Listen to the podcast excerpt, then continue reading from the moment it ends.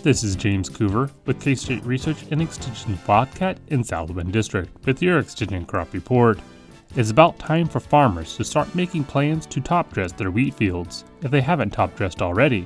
There's a lot more wheat out there this year than last year, and with the current wheat market rally, might actually be some profit in wheat this year. The key factors in considering top dressing including timing, nitrogen rate, nitrogen source, and application method. Adequate nitrogen is an important part potential number of meshes per head, which is decided after the spring greenup but prior to jointing. Both the number of tillers and the number of meshes are directly related to yields at harvest. The timing of application is the most important factor, as it's critical that the wheat has the nitrogen early enough to do it any good. The timing is dependent on the wheat and the weather rather than the specific calendar dates. In the heavy clay soils of the area, nitrogen application too early increases the risk of denitrification. Ideally, we need to wait right before the spring greenup to minimize losses and maximize wheat usage. At the latest, it needs to be done before jointing. Most of the official recommendations say to not apply nitrogen, especially urea, on frozen soils. However, I will say sometimes that is really our only option, even if we get a period of frozen soils to spread on. If urea is spread on frozen soils, it is very important for it to thaw before any snow or rain has a chance to wash it away. Application rate is ideally based upon the soil profile in test. Generally, though, it can be considered that not much nitrogen is left from the pre-plant application. In total, the K-State recommendation amount of nitrogen per bushel of wheat is 2.4 pounds, but this includes pre-plant, top dress, residual N, and nitrogen mineralized from organic matter. On average in this area, that comes to about 30 pounds of pre-plant and 60 pounds of top dressed, but this changes some based upon organic matter, previous crop, and yield expectations. Nitrogen rates need to be increased 30 to 40 pounds if it is to be grazed by cattle, but also expected for a grain crop. We have two different main fertilizer types to top dress liquid UAN and urea. There are advantages and disadvantages to each. Liquid UAN is used when tank mixing with herbicides to reduce application passes. However, in heavy residue no-till situations, some broadcasted UAN is tied up on the surface residues. This can also be advantageous to help break down the residue a little before planting through. There can be some leaf burn and some timing issues when mixing with herbicide with nitrogen, urea is less tied up in the heavy residue as it works its way down onto the soil surface. Controlled release urea mixed with standard urea can be considered in our waterlogged heavy clay soils to reduce denitrification and to hold some nitrogen back until later stages of development. This is especially a good idea for earlier than normal applications. However, it's top dress, a lot of wheat fields look pretty good this year, and they'll need some nitrogen and perhaps a little sulfur and chloride to achieve high yields. If you have any questions about soil fertility, please give me a call at 620 724 8233. This has been James Coover with your Extension Crop Report.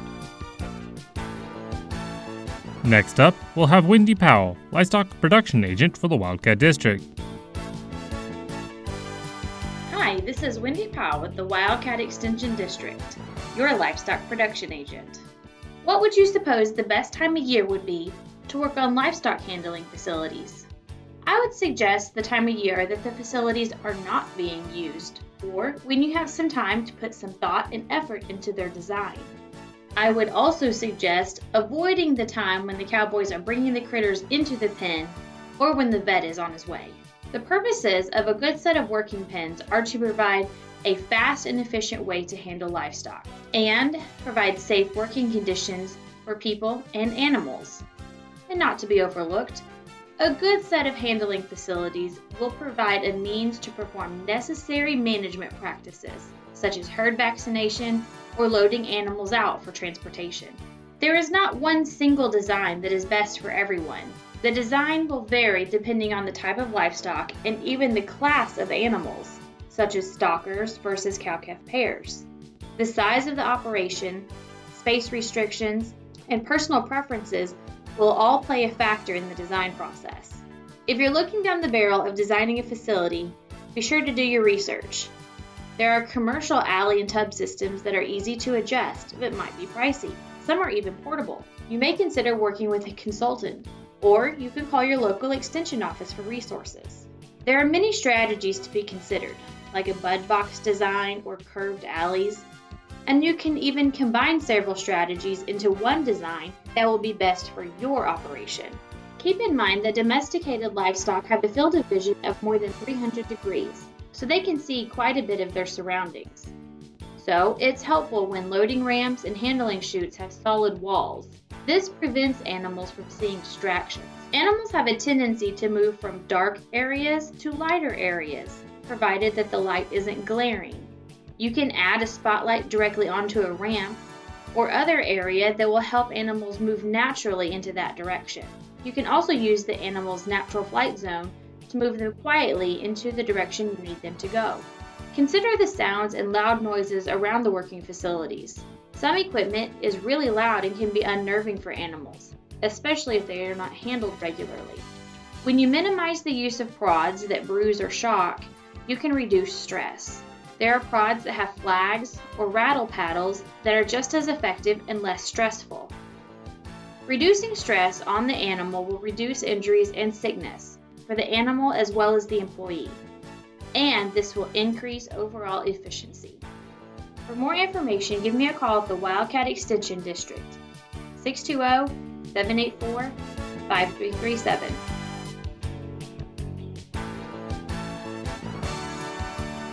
Thanks, Wendy. And now, here's David Scrons, Natural Resource and Diversified Ag Agent, with her report.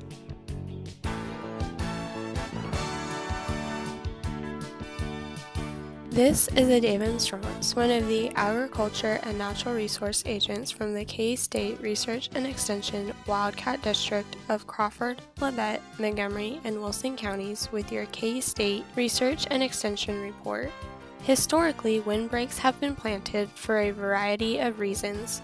Some were planted as landscaping by settlers who missed the forests of their previous homes. Others were planted as winter protection for homes and livestock.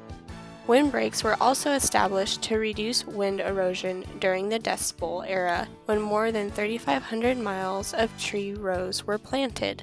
An important yet often overlooked benefit of windbreaks is wildlife habitat. Windbreaks provide essential woody cover, especially in areas where no native woodlands exist. Wildlife have three essential needs for survival food, water, and cover. A windbreak supplies cover. Cover is necessary for nesting, birthing, escape, and protection from the elements. Well designed windbreaks provide a variety of habitat benefits and can create travel corridors to link wooded areas together. Permanent homes for wildlife can be created when locating the planting adjacent to a water source, such as a pond. If the purpose of a windbreak is to protect a large spectrum of wildlife, a multi row planting consisting of evergreens, shrubs, and tall deciduous trees will provide permanent homes for many species of wildlife. However, if upland game birds are the desired species, then do not include tall deciduous trees in the planting design, as hawks and owls will use them as perches to look for prey and deter upland game birds. The area adjacent to the windbreak can also be used to further wildlife habitat enhancement. This can be achieved by planting a strip of native grass, a green strip, or food plots. The best wildlife benefits are realized when windbreaks are planted in an east west direction.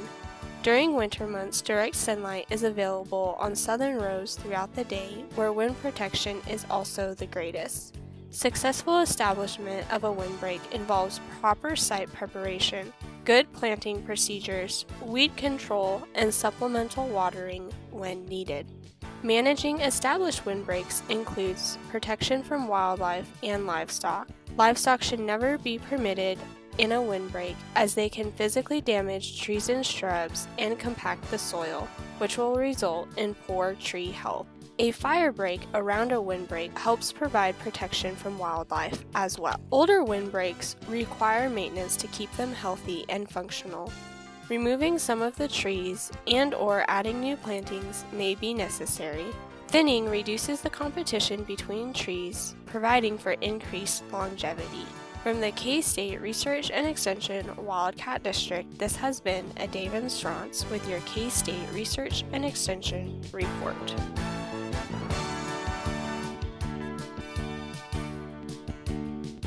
Thank you, Adavin. And now, here is Jesse Gilmore with his report.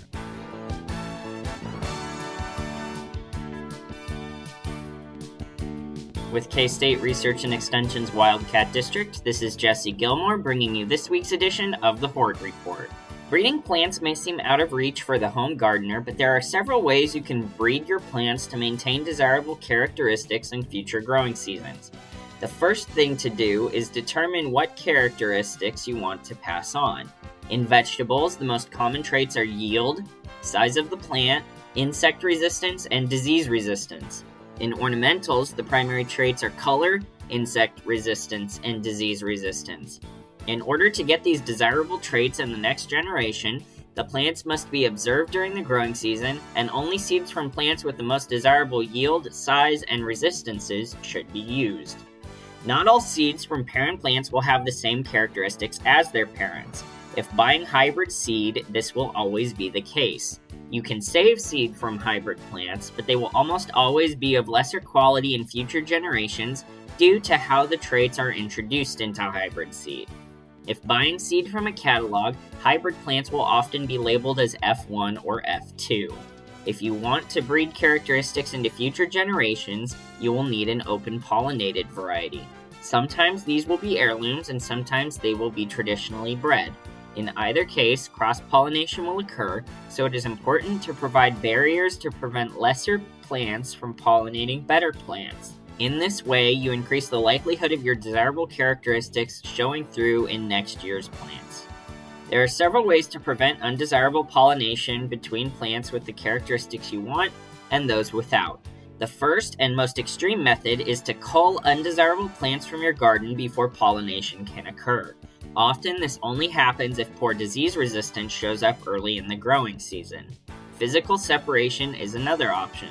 While insects do much of our pollination, wind is also responsible for a decent proportion of pollination. By growing cultivars with different characteristics separately, you reduce the chance of traits mixing. However, if you want to try mixing characteristics, for example, crossing a cultivar known for large yields with a cultivar known for disease resistance, the plants should remain physically close in order to receive the necessary cross pollination from insects and the wind. Different timings of flowering is one other way to prevent cross pollination in fruit trees with different traits. This is almost exclusively seen in fruit trees, and if cross pollination is required for decent fruiting, which is almost always the case, it is important to buy trees that have approximately the same flowering time so that cross pollination can occur. The Wildcat District has a new Facebook group called Gardening and Landscapes in the Wildcat Extension District. Follow the group on Facebook for weekly updates on horticultural topics. For more information on today's topic, contact your local extension office. I can be reached at 620 724 8233 or by email at jr637 at ksu.edu. Once again, this has been Jesse Gilmore bringing you this week's Hort Report. Thank you, Jesse, and thank you for listening to K State Research and Extension's Wildcat District Ag Team on KGGF 690 Radio.